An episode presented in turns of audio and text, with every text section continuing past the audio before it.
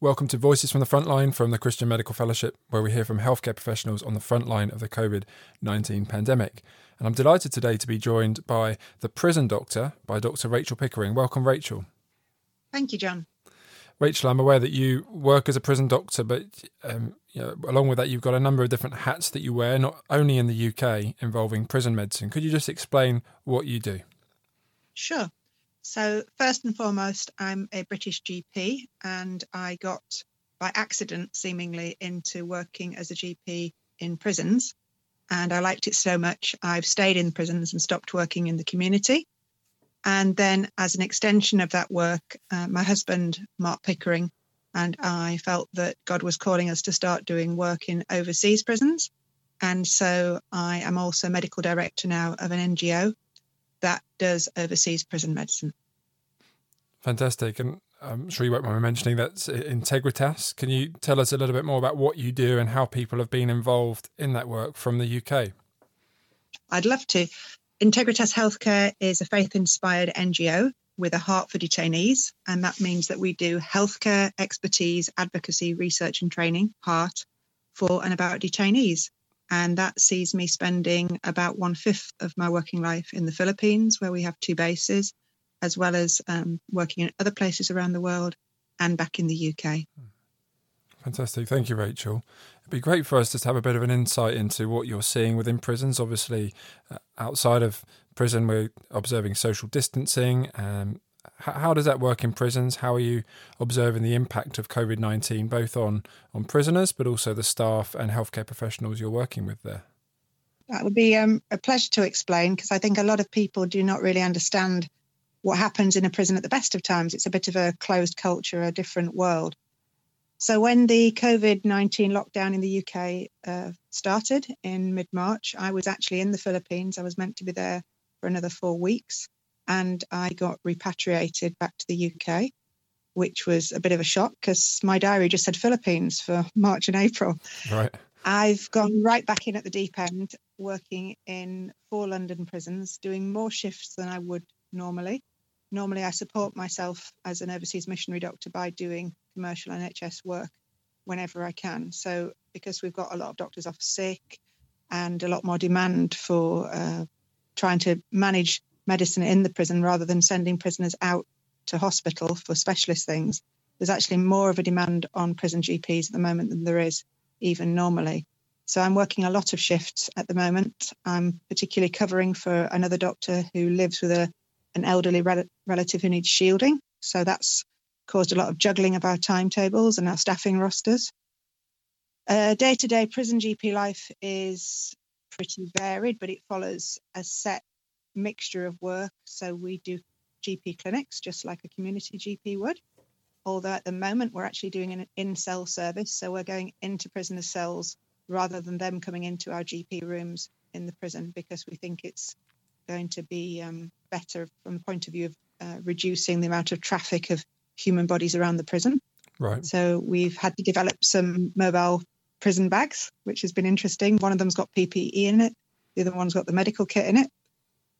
Then another part of a prison doctor's life is doing making sure that prisoners' human rights are respected. And uh, for example, prisoners who are held in what's called segregation or SEG for short, which is a kind of solitary confinement.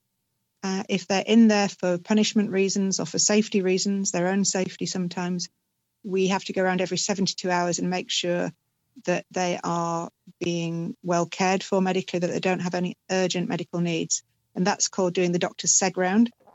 So that's an interesting piece of work with lots of mental health overlay that we have to do. Right. Then there's a lot of clinical admin, as always, and um, interpretation of blood tests. Prison doctors tend to get more involved in actually doing basic investigations than maybe um, community doctors because, for instance, a lot of our patients are IV drug addicts or have been, and so they're very difficult to bleed.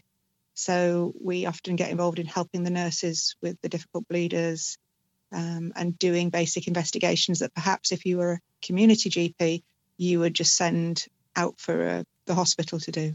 So that's quite interesting work. Uh, it's really, really varied. There's an awful lot of mental health work at the best of times.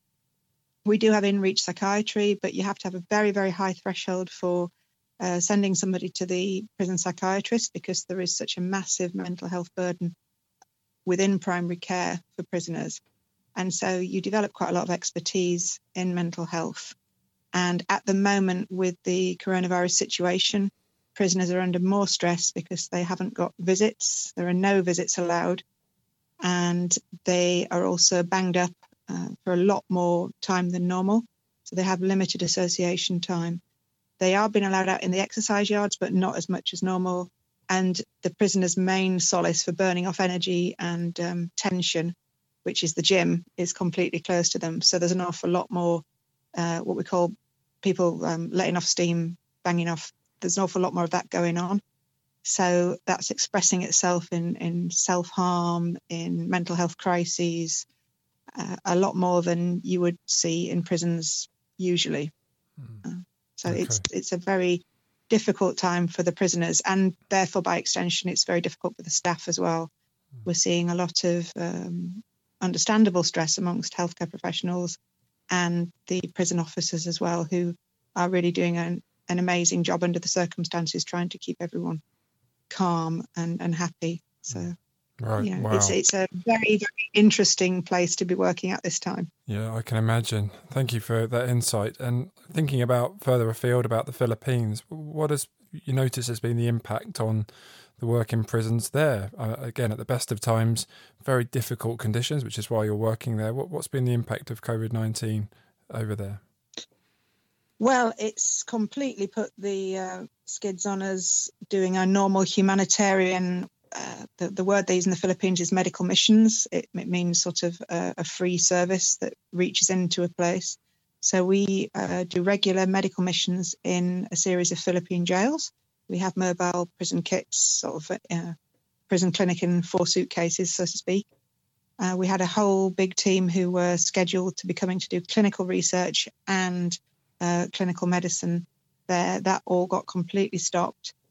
However, what we have managed to do is arrange with the authorities who run some of the jails there to still allow our local staff to go in and to help with general humanitarian uh, things, for instance, provision of uh, supplies, medicines, food, not actually inputting doctors and running the medical missions, but still helping people to survive, um, those who have particularly urgent needs. We have a wonderful uh, nurse specialist, uh, uh, Nurse Val, Sister Val, who's an expert in wound care, and she and our Philippines operations manager, Mam Loy, have still been going in. The only uh, outside agency still allowed into one of the bigger jails in the Philippines, and they've been doing urgent wound care because these people get horrific wounds as a mm. consequence of the overcrowding and the infections that they pick up. So it's been a joy and a privilege to see still them sending me photographs of the clinic, and they're all dolled up in big amounts of PPE.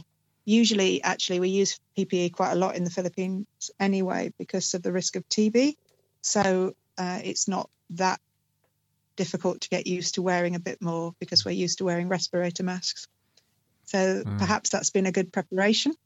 But what has been a particular joy uh, for us as an NGO is the fact that this coronavirus crisis has allowed us to get into police stations. Um, in many Asian countries, if you are arrested and then imprisoned, you will not starve quickly because the state does give you an, a portion of rice and a portion of something containing protein every day.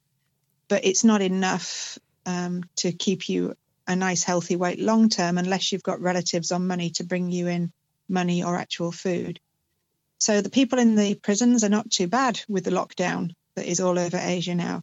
But the people in the police stations are getting more and more and more of them and more and more crowded because the courts are not working, but people are still being arrested. But because of the lockdown, their relatives are not allowed to bring food to their loved one when they hear that they've been arrested. And so there is no provision for these people uh, for food.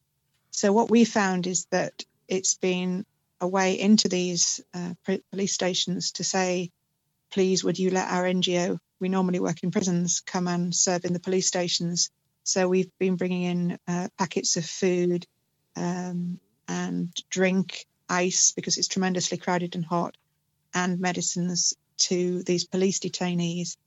And we see that as a foot in the door that hopefully we can keep in the door after the coronavirus crisis and we can start actually working in there uh, longer term. So we're, we are thrilled uh, in that. No, fantastic. If people want to find out more about what you're doing, how, how can they get in touch with you?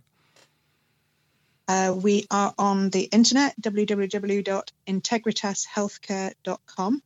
And we also have presence on social media on Facebook and um, other places. So I can give you some links to that.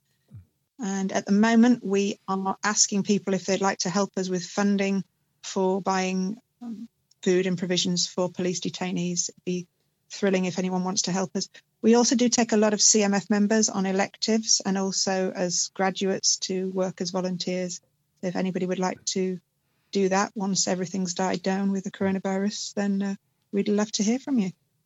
Rachel, thank you. And just before we before we go, um, clearly you're you're a Christian, and and your the impetus for your involvement in these areas is is clearly impacted by your faith. Can you give us a, a feel of how we can be praying for you, for your work with Integritas, and mm. and for for prisoners and healthcare staff in prisons at this time?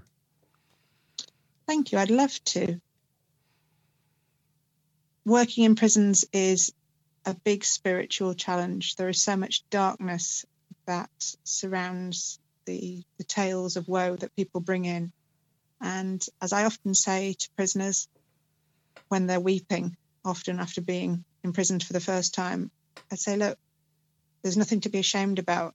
We are all products of our upbringing. We are all humans. We've all fallen from grace. And if I'd had the challenges you've had in life, then I'd probably be in the next cell to you but it does give us a tremendous chaplaincy opportunity. Um, doctors and nurses, increasingly the, and the NHS, are in a position to bring holistic healthcare, to bring spiritual dimensions to our consultations. And that is a tremendous um, opportunity within prisons.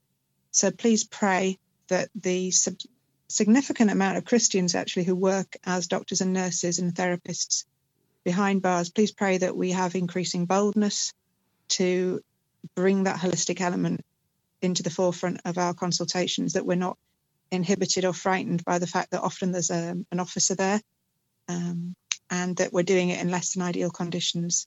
This is our moment, I think, to rise up and say, you know, I'm proud to be a Christian. I'm not ashamed of being a Christian, and I'm going to be visibly different um, as a healthcare professional. And I'm not going to be ashamed of the gospel it can be a bit intimidating at times, but we need to be bold at this moment. So please pray for that. And also, please pray for uh, the most vulnerable patients that we're dealing with because we are seeing a rise in self harm and suicide attempts. And it's tremendously distressing, both for the patients and the other cell, the other prisoners, and uh, also for the staff. So please pray for that. Great. Thank you, Rachel. Thanks so much for being with me today. Thank you, John. Well, it's great to hear from Rachel, and a reminder that at CMF we are here and thinking about issues of health and justice. As Rachel alluded to, many of our members, many Christians, are involved in prisons, in, in work in other um, challenging settings, and uh, we're doing more work on the issue of health and justice. So look out for that on our website and our social media feeds in the months coming up. Um, this has been another voice from the front line. We've got 40 voices from the front line from the COVID 19 pandemic. Why don't you check those out on our podcast, The First Incision, where you can subscribe, leave us a rating, and share with those who you think may benefit from that. We are the Christian Medical Fellowship. We're here to unite and equip Christian doctors and nurses to live and speak for Jesus Christ. I'll see you next time. Bye for now.